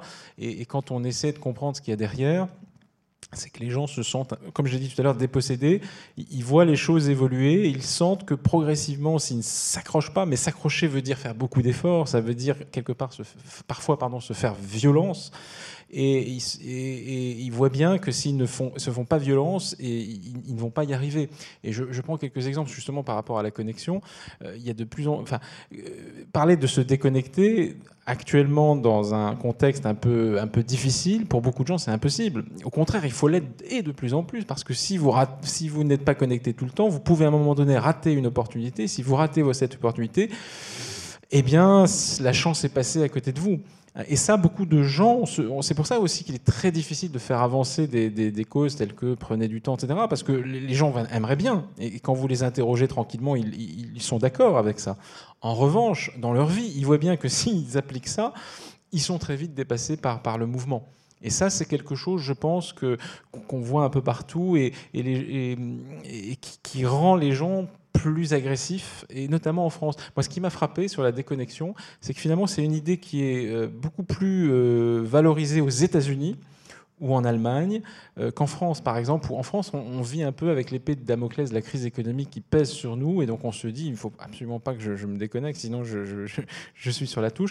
En revanche, aux États-Unis, en Allemagne, il y, a, y, a, de plus en plus de réflexions dans les entreprises, par exemple. Ce sont des entreprises allemandes aujourd'hui qui déconnectent leurs salariés, que ce soit Volkswagen ou BMW récemment, euh, c'est-à-dire, euh, non pas font en sorte qu'après 18 heures, ils ne se reconnectent plus jusqu'à 7 heures du matin le lendemain en coupant les serveurs et en faisant qu'ils ne peuvent pas ni lire ni envoyer leur mail. Vous voyez, ça, ce sont des choses qui en France, pour l'instant, sont pas. Je pense qu'il y a une prise de conscience, mais euh, avant le passage à l'acte, il y aura un petit peu de temps. Alors, un petit peu de temps, on va donner la parole au public et s'il y a des gens qui veulent poser des questions, lève la main, on leur donne un micro, sachant que Nathalie Sartoula juste doit partir à 45, donc si vous avez des questions pour elle, il faut les poser vite. Ah bah, comme ça commence tout de suite, je garde mes questions sous le coude. Alors, parole au public. Allez-y, mademoiselle. Bonjour, j'ai une question pour vous, monsieur. Vous disiez en fait qu'on allait être de plus en plus connecté. Mais alors, à votre sens, qu'est-ce qu'on doit faire? Enfin, Est-ce qu'il faut qu'on s'adapte ou est-ce qu'il faut qu'on résiste? Parce que moi, j'ai lu euh, un livre euh, de Denis Doucet qui est le principe euh, du petit pingouin. Alors ça a l'air d'être amusant, mais ça traite euh, de ce qu'il appelle euh, le syndrome de suradaptation. Donc, à votre sens alors, je, pense que, comme j'ai dit, hein, je pense qu'on va être de plus en plus connectés. Hillary Clinton, il y a 2-3 ans, a fait une déclaration à un forum qui était consacré aux nouvelles technologies et a dit il faut que le droit à la connexion soit reconnu comme un droit de l'homme. Parce qu'aujourd'hui, si on n'est pas connecté, euh, on, ne participe pas d'une certaine forme de citoyenneté, d'humanité, etc. Donc, Et, moi, je pense que c'est vrai. C'est-à-dire qu'aujourd'hui, et de plus en plus, ça sera le cas, si vous n'avez pas de connexion, vous êtes un petit peu à côté de, pas mal de choses. Est-ce qu'il faut s'adapter? Oui. Est-ce qu'il faut résister? Oui aussi. C'est-à-dire qu'il faut se créer des espaces de liberté. Je pense que l'art, la lecture sont des formes de résistance aujourd'hui. Lire un livre aujourd'hui, je crois que c'est un vrai acte de résistance parce que c'est s'opposer au temps court, au court terme, c'est prendre le temps de lire, etc. Donc je pense que j'ai envie de dire, euh, lire Madame de Lafayette, aujourd'hui c'est un acte de résistance. Ça l'a été il y a quelques, quelques mois, euh, vous voyez l'allusion, mais je veux dire, lire un livre pour moi c'est un acte de résistance. Prendre du temps pour aller euh, dans les musées c'est un acte de résistance regarder un film, c'est un acte de résistance. Donc je pense que oui, il faut résister absolument. Mais c'est pas, c'est une résistance individuelle. après, moi, je pense qu'il faut partager également cette résistance, c'est-à-dire encourager les gens à lire, le dire parce que parfois c'est pas facile. Hein. Là, on est entre gens probablement qui, sont des amateurs de littérature, etc. Mais c'est pas la pensée dominante aujourd'hui. Et vous avez parlé des politiques, euh, les politiques ne lisent pas. Oui, même pas leurs livres. Euh, Juste une toute petite chose que, par rapport à ce que vous venez de dire sur l'obsession à juste titre de la connexion. Euh, si on pouvait tout, simplement envisager quelque chose d'autre qui serait une chose très simple, qui est la question du lien, tout simplement, et, à travers, de la liaison. Et je pense que la, photographie ou un travail artistique favorise ça. Et notamment à travers euh, tout simplement aussi des images qui sont non plus sur Internet, mais tout simplement au mur, qui font que les gens veulent voir matériellement à quoi ressemblent les choses. Et ça, cette question-là du lien à travers les images. Si elle peut apporter ça à la photographie, c'est déjà quelque chose d'assez salutaire, me semble-t-il. Monsieur. Alors, je dirais que c'est un présupposé, mais c'est quasiment le titre même. Mais je voulais juste poser la question, est-ce que le monde va trop vite en fait? Alors, je pense à deux exemples. Plutôt, on a, on a eu cet exemple de la tête baissée. Alors, je pense à l'œuvre de Goethe, Les jeunes souffrances de Werther. Là, alors le protagoniste, il passe tout son temps à lire Homère. Euh, c'est-à-dire, sa tête est littéralement dans son, dans son livre. Est-ce que lui, c'est quelqu'un qui n'a pas de rapport à sa vie? Il a quand même Elle a aussi, hein. avec, avec, la connectivité, je pense aux liaisons dangereuses, là, les femmes n'écrivent que des lettres tout le temps, et aussi les hommes. C'est-à-dire, ils sont toujours connectés par lettres aussi connecté que moi sur Facebook, par exemple. Et là, euh, pour l'homme de Ipsos, euh, surtout avec les, les questions, est-ce que le monde va trop vite ou est-ce qu'on pose plus de questions sur le fait que ça soit trop vite? C'est-à-dire, est-ce que c'est empirique qu'on ne pose pas plus de questions? Alors, est-ce qu'on est-ce que c'est une question nouvelle? Est-ce que, enfin, nouvellement posée, est-ce qu'elle n'a pas toujours été là? Alors sur, la, moi, sur l'accélération, je pense que c'est pas une question nouvelle. Euh, à mon avis, c'est une question euh, au moins qui remonte au XVIIIe siècle. Moi, je pense à euh, la sonate à Kreutzer de, de Tolstoï, où à un moment donné, le narrateur dit euh, il parle de Saint-Pétersbourg et dit tous ces gens qui courent dans les rues, ils ne savent même pas qu'ils sont déjà morts, parce qu'en gros, euh, ils ne vivent pas leur vie, ils courent. Bon, c'était euh, au siècle, il y a deux siècles maintenant. Je veux dire, c'est pas une question nouvelle. En revanche, c'est vrai que il me semble quand même qu'on vit aujourd'hui une accélération euh, par exemple, du progrès scientifique. Je veux dire, euh, des, machines, les machines qui calculent la puissance de calcul des machines est incroyable. Dans, quelques années, euh, les, pauvres tablettes et ordinateurs qu'on a là seront complètement dépassés. Et, ces machines optimisent l'organisation d'un grand nombre de choses qui font que, de fait, cette question est plus que jamais actuelle. Elle n'est pas nouvelle, clairement, euh, mais euh, elle, est plus que jamais devant nous et, je pense que euh, nous ne sommes pas tous égaux devant cette question. C'est-à-dire que je pense qu'il y a beaucoup de gens qui n'arrivent pas à, maîtriser leur vie à cause de ça, qui se laissent emporter par, par, par, ce mouvement. Alors, plein de questions formidables. On va faire passer le micro, ce sera le plus simple. Ah ben mademoiselle, merci. Merci. Je voulais juste aborder la, question de l'accélération et du vieillissement. C'est-à-dire que la vie est beaucoup plus longue et le temps est accéléré. Qu'est-ce que vous en pensez? Vous avez 4 heures? Non. Non, justement pas. Ah, il va se lancer. Ils sont pas pressés de répondre, c'est déjà ça. Il n'y a pas d'urgence, cette réponse. Ah, non, bah, Rémi, allez-y si vous voulez. C'est vous qui avez. Vous parlez du paradoxe qui est qu'on vit de plus en plus longtemps, mais on a l'impression que la, la, vie va plus vite. Passe plus vite. On passe plus vite.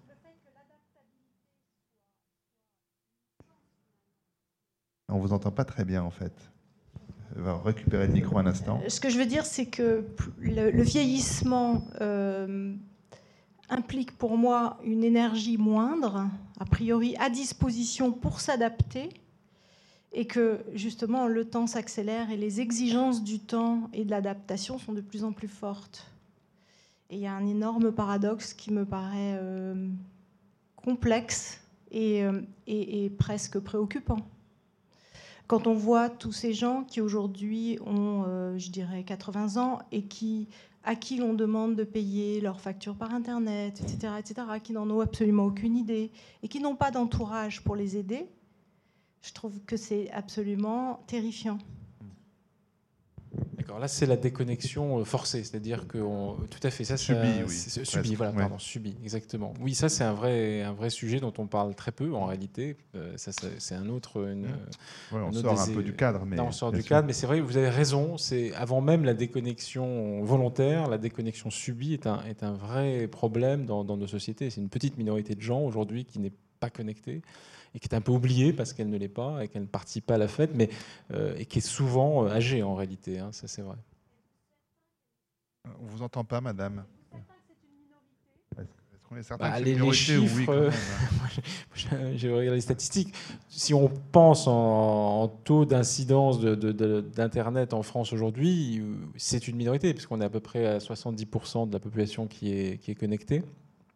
Donc, et c'est de plus en plus, enfin, les gens s'équipent de plus en plus. Euh, oui, c'est une minorité euh, d'un point de vue statistique. Je crois aussi que ce qui, ce qui, me semble intéressant dans votre question, c'est euh, effectivement les différents âges, enfin l'accélération et les différents âges de la vie. Alors bien sûr, avec le, avec le, le vieillissement, ou qui, va plutôt, vous, avez l'air de dire, en tout cas, je ne sais pas, mais avec un, autre rythme. En tout cas, ce qui est, difficile, je trouve, aujourd'hui, c'est moins euh, finalement la question de l'accélération que le fait d'imposer, de vouloir imposer un rythme. Euh, qui serait le, même pour tous finalement et à tous les âges hein, euh, de la vie parce que je trouve que cette le, fait de devoir se connecter c'est, euh, d'être connecté en, permanence. Il y a des personnes euh, à la retraite qui sont d'un dynamisme, qui sont sur Internet, euh, si vous voulez, extrêmement maintenant, qui sont très connectés. Hein.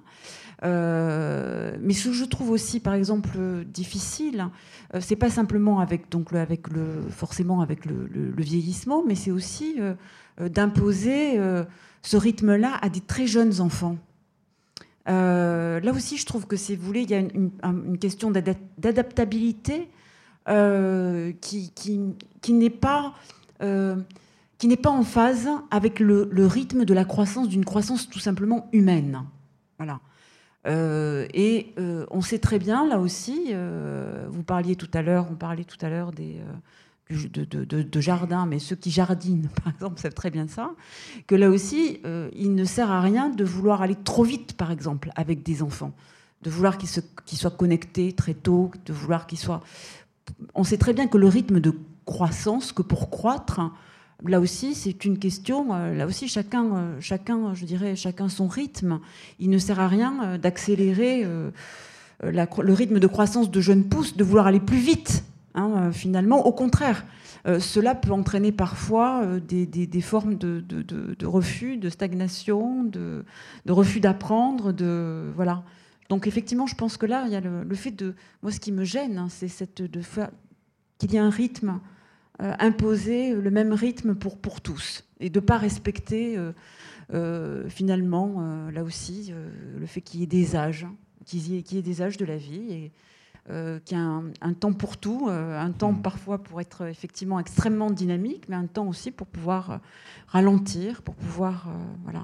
Alors peut-être Fabrice Midal sur cette question, je sais que quelqu'un veut prendre la parole, mais sur les temps de chacun, est-ce que justement la, méditation, elle est elle peut pas être là aussi pour, pour retrouver quelque chose qui serait un, un temps qui soit, qui soit propre à chaque individu? Est-ce que, Et est-ce que, là c'est un peu empirique ce que je vous demande, mais est-ce qu'il y a des, temps différents selon les âges, euh, selon les moments de la vie, selon les endroits où on habite hein? On ne vit pas de la même façon dans les villes et, dans les campagnes, même si elles sont de moins en moins peuplées. Est-ce que, est que ce sont des choses euh, que la méditation vous a apprises ou que vous avez pu constater Qu'il y a un temps intérieur propre à chacun?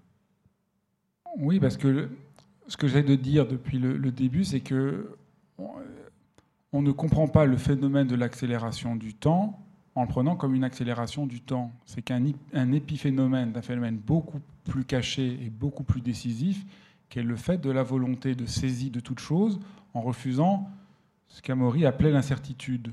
Je crois que c'est. Donc la question qu'on soit connecté ou déconnecté, ça change strictement rien. Euh, moi, je pense que euh, lire un livre peut être un acte de résistance comme rien du tout, ça dépend quel livre on lit. Euh, aujourd'hui, le, livre fonctionne au fond de la même manière, puisque le, moi je suis industriel du livre, donc je vois bien, on fabrique des livres qui sont gérés en stock et qui disparaissent après de la même manière. Donc le, pour moi, la question, c'est pas de se connecter ou de se déconnecter, c'est pas d'aller vite ou de ralentir, c'est de sortir de l'instrumentalisation. oui, alors la méditation, dont euh, je n'ai pas dit un mot, euh, c'est pour ça que je vous en parle. la méditation, c'est prendre le risque de l'incertitude. C'est pas du tout essayer de faire le vide, essayer de se calmer, tous ces autres trucs là. C'est prendre le risque de l'incertitude, c'est apprivoiser cette brèche, ce moment d'ouverture dont l'art parle, mais dont l'amour parle aussi. Alors moi, j'ai juste préparé une phrase pour, euh, pour aujourd'hui, que je vais vous lire, qui est un vers de Paul Valéry. Patience, patience dans l'azur, chaque atome de silence est la chance d'un fruit mûr. Je crois que c'est ça la méditation. Et elle est très belle parce que on voit bien qu'on ne peut pas forcer le fruit à venir. C'est chaque atome de silence est la chance d'un fruit mûr. Et donc la méditation, c'est prendre la chance que quelque chose peut ou non venir à maturité. Et, c'est ça que j'y insiste comme je peux. Connecter ou déconnecter, ça ne changera rien à la possibilité d'un fruit. Il y a des moments où il faut se déconnecter, il y a des moments où il faut se connecter. C'est pas ça. Qu'est-ce qui fait qu'il y a la chance d'un fruit mûr? Et ça, c'est l'exigence humaine la plus profonde.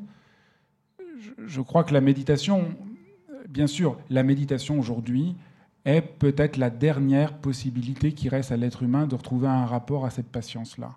C'est quasiment aujourd'hui euh, là véritablement quelque chose de révolutionnaire, pas parce qu'on se déconnecte, mais révolutionnaire parce qu'on refuse l'emprise de la saisie, de la, de la gestion, de l'efficacité. De la, et, notre monde est entièrement mu par la gestion. Et, l'humanité, l'humanité en moi ne peut pas être gérée. Donc, on est tous absolument abîmés par ce qui se passe encore une fois, l'accélération de temps n'est qu'un symptôme complètement accessoire d'un phénomène beaucoup plus grave. Il permet peut-être de le voir, mais c'est un phénomène beaucoup plus grave. Qu'est-ce qu'on fait pour préserver notre humanité qui est complètement menacée aujourd'hui et, il me semble, oui, que la méditation est une propédeutique à retrouver, ou une pédagogie à retrouver ce qui est aussi menacé, parce qu'on parle de l'art, mais l'art est de plus en plus c'est de plus en plus, l'art est privé de cette possibilité. Il devient qu'un ordre de gestion pour des tas de raisons à la fois commerciales et à la fois parce qu'on a peur de l'incertitude de l'œuvre d'art. Et il en est de même avec euh, l'amitié, il en est de même avec l'amour, il en est de même avec ce que ça veut dire le soin, ce que veut dire comment on soigne quelqu'un. Et voilà, donc la méditation m'importe, mais surtout pas comme une technique de plus, mais comme un espace absolument euh, salutaire parce qu'il ramène l'être humain à, ce qu'il est, plutôt que dans une performance qu'il aurait à accomplir. Et vous voyez bien le danger aujourd'hui, c'est qu'on présente la méditation comme une, nouvelle technique pour être encore plus efficace. en ralentissant, voilà, soit, soit parce que ça va nous faire aller plus lent, ralentir, soit parce que ça va nous faire aller plus vite après. Mais dans, dans, les deux cas, c'est perdu.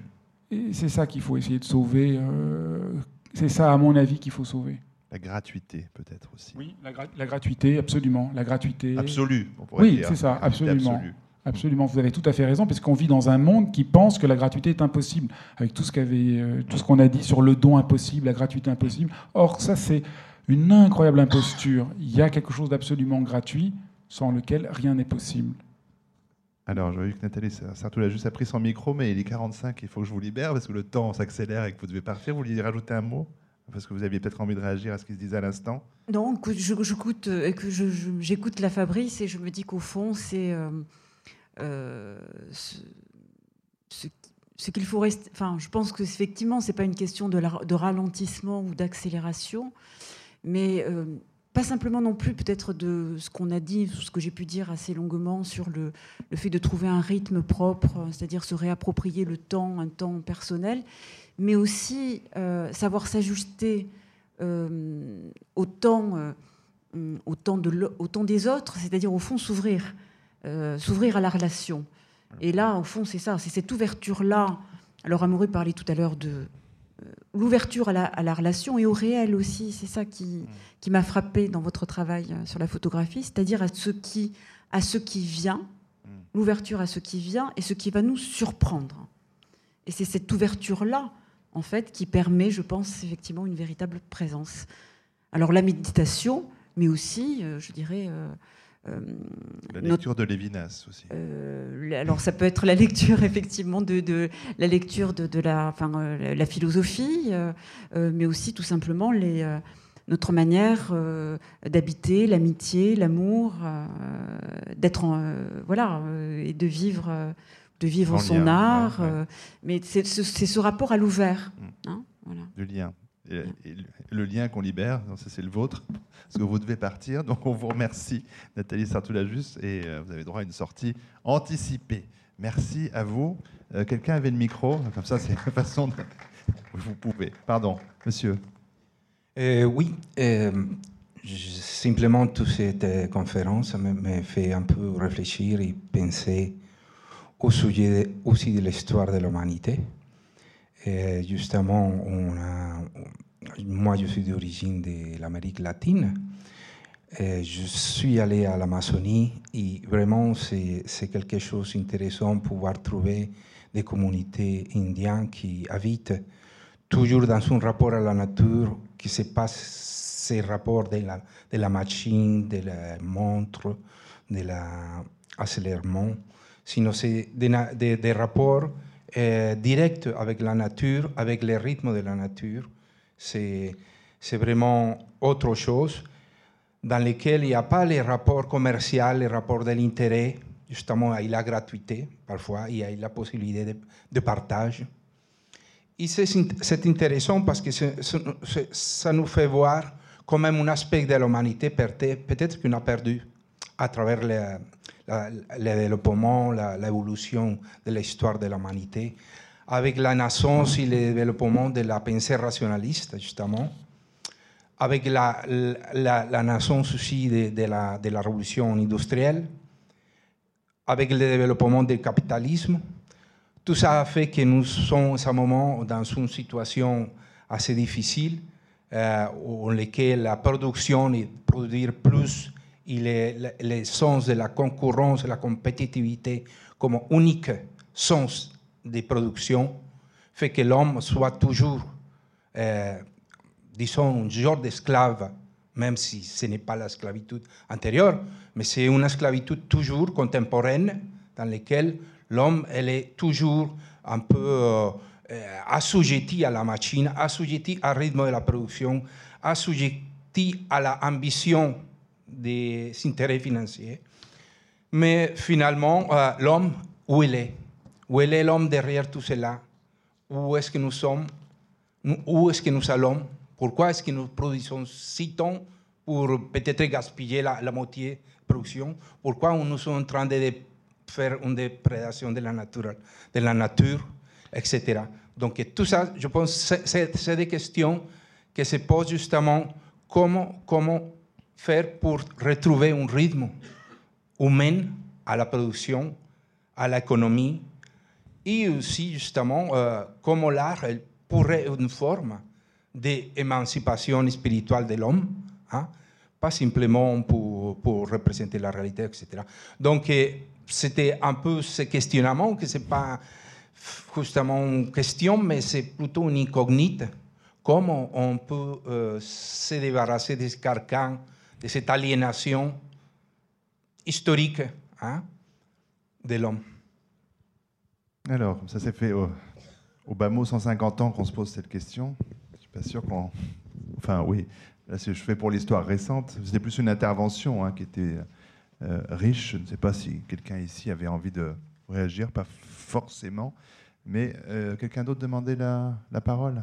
Alors on va, on va en profiter pour, pour donner la parole encore une ou deux fois. Merci, hein, monsieur, pour ces, pour ces questions qui sont effectivement dans, ce, euh, dans notre débat. Madame. Merci. Euh, bonjour, c'est une question à monsieur Midal. en fait, je ne connais pas du tout le travail de monsieur Dacuna, Dacuna. Et vous évoquiez cette expérience d'arrêt, en fait, devant une de ces photos. Je ne sais pas si la question est trop personnelle, mais est-ce que vous pourriez dire quelle photo c'était? ah, je, pourrais, mais malheureusement, il faudrait qu'on vous la voyez. C'est un peu. Bah, parce qu'elle va chercher après. Elle va être connectée. je ne sais pas le titre de, la photo. Oui, c'est quelqu'un qui est assis sur une, sur une chaise longue dans l'herbe et qui. Euh, et si, ma mémoire est bonne, qui a une, une je me souviens plus, je crois. Est-ce qu'il a une chemise blanche? Oui, il a une chemise blanche. Alors, on va demander à l'auteur. Enfin, si, si on oui, c'est ça. Euh, et ce personnage de dos, il regarde quelque chose qu'on ne voit pas. Voilà, il a l'air subjugué par quelque chose qu'on ne voit pas. Mais on sent tout le poids de son corps et l'herbe, tout a un poids. Et on sent aussi, euh, on sent aussi la douleur d'être pas la douleur d'être parce qu'il serait malade ou il serait, mais la douleur d'être un être humain qui fait sa dignité. Et donc dans la photo, vous, vous le voyez, et parce que ce n'est pas, parce qu'il n'y a rien d'esthétique. Euh, il n'y a rien d'esthétique parce que ça il ne s'agit pas d'essayer de faire plaisir, de faire une belle image. Il s'agit de dire absolument la vérité. Et dans cette photo, donc c'est presque miraculeux aujourd'hui parce que soit les photos sont purement euh, conceptuelles, soit elles sont euh, purement affectives ou sensibles. Rarement elles sont en rapport à ce séisme de la vérité. Et là, cette photo, on sent quelqu'un qui tient tout en défaillant, dans le même mouvement. Et je crois que c'est la vérité de chacun d'entre nous. Nous tenons tout en sachant pas toujours très bien comment nous tenons. Et, nous, en général, on, a un peu honte de ne pas tenir correctement. C'est peut-être pour ça qu'on va de plus en plus vite. Et en voyant la photo, d'un seul coup, je, voyais comment faire la paix avec ce fait qu'on ne tienne pas. Et que pourtant, on tient quand même. Et donc, de ce point de vue-là, pour moi, c'est une photo qui dit la vérité éthique la plus grande. Et éthique, aujourd'hui, on ne comprend plus tout ce que c'est. On croit que c'est choisir le bien et le mal. Mais éthique, chez Aristote, qui en a l'entente la plus propre, l'éthique, c'est vraiment la manière d'avoir rapport à de s'ajuster. Du reste, euh, ethos, éthique, chez Pythagore, c'est vraiment lié au rapport. Et donc c'est comment on se met en rapport. Et cette photo nous ouvre un rapport, un rapport à notre propre douleur, un rapport au monde, un rapport à un être humain qui est, il est pourtant de dos. J'ai l'impression de l'avoir rencontré, comme peut-être très peu d'êtres humains, parce qu'on passe son temps à parler à des gens, mais comment on peut les rencontrer tant le, le jeu social empêche que quelque chose se déchire? Et la photo déchire ça. Et d'un seul coup, vous êtes. Euh, donc j'ai été complètement arrêté par, par cette photo. Il a les pieds nus, hein. Il a les pieds nus, il est habillé, il a les pieds nus. Les pieds nus sont d'une nudité, pourtant des pieds nus de quelqu'un qui est, qui est, sur une chaise dans l'herbe, il n'y a rien de plus. Mais d'un seul coup, ses pieds, je ne sais pas pourquoi, euh, ça fait longtemps que je ne l'ai pas vu, mais, mais, mais les pieds me semblaient. Euh, me sont apparus parce, parce qu'une photo, c'est une unité entière. Euh, j'ai enseigné la photographie il y a quelques années, c'est une unité entière. Et donc, par l'articulation de l'image, vous voyez les pieds, vous voyez la nudité d'un être humain. Pardon, je vous ai interrompu, mais est-ce qu'il y a deux questions encore, madame, et puis on finira par madame au fond. Monsieur Mittal, vous disiez tout à l'heure, vous parliez de risque de la certitude. La question que je me pose, est-ce que se déconnecter c'est pas prendre aussi un risque, à savoir la peur du vide, du rien. On pourrait même aller plus loin, on pourrait dire la peur de la mort. Est-ce qu'aller toujours plus vite, c'est quand même ça aussi un petit peu? Absolument. Vous avez raison, si on entend bien, on va de plus en plus vite parce que le ressort, c'est de pouvoir faire semblant qu'il n'y a pas ce rien, qu'il n'y a pas cette incertitude. Vous avez absolument raison. Et ultimement, c'est ce que dirait Rilke sans aucun doute, cette peur, c'est la peur de notre propre mortalité. Et que le seul rapport possible au temps, c'est un rapport qu'à avoir avec notre mortalité. Vous avez tout à fait raison. Et au fond, c'est ça dont je parlais de la photographie. Euh, une vraie photographie vous montre qu'il y a de la mort. Et notre temps fait semblant qu'il n'y a pas de mort. Et on va aller de plus en plus vite, parce que comme ça, il n'y aura pas de mort. Vous êtes juste, quand vous êtes mort, déconnecté. Mais c'est pas ça la mort. Allez, dernière question, madame. je suppose très peu de temps, là, mais j'aurais bien aimé que vous nous expliquiez un petit peu votre. Non, je suis là. Oui, mais non, mais je dis qu'on a effectivement très peu de temps. Votre notion de, de, de, poids de la douleur. Vous avez utilisé beaucoup le mot douleur, et moi, je ne vois pas en quoi être humain, c'est aussi douloureux. Ou alors, je ne comprends euh, pas. Il faudrait réussir à entendre que la douleur dont je parle, ne s'oppose pas au bonheur ou à la joie, mais c'est juste qu'il y a un poids d'être humain. Euh, parce qu'on connaît des gens qui sont malades, parce qu'il y a des gens qui souffrent dans le monde, parce que et notre temps, le monde de la publicité, le monde du divertissement fait semblant que ça n'existe pas. Mais je crois que la grandeur d'un être humain, c'est d'être euh, en rapport à cette douleur. À cette, vous voyez, c'est pas une douleur au sens que on est malheureux, mais c'est je crois au contraire qu'on est vraiment heureux que quand on est en rapport à cette douleur et qu'on ne fait pas semblant. Mais parce qu'on fait sans arrêt semblant que cette douleur n'existe pas, il n'y a plus de poids, il n'y a plus, vous voyez, et c'est ça dont, dont, je parle, qui est une sorte de gravité, de sérieux. Mais c'est que sérieux est en rapport à une forme de légèreté. La vraie légèreté est en rapport à un vrai poids. Voilà ce que je peux essayer de dire. Merci pour cette concision sur une question absolument immense également. Et merci à tous trois, et tout cas tout à l'heure, euh, d'avoir pris part à cette discussion. Et merci au public présent. Merci, au revoir.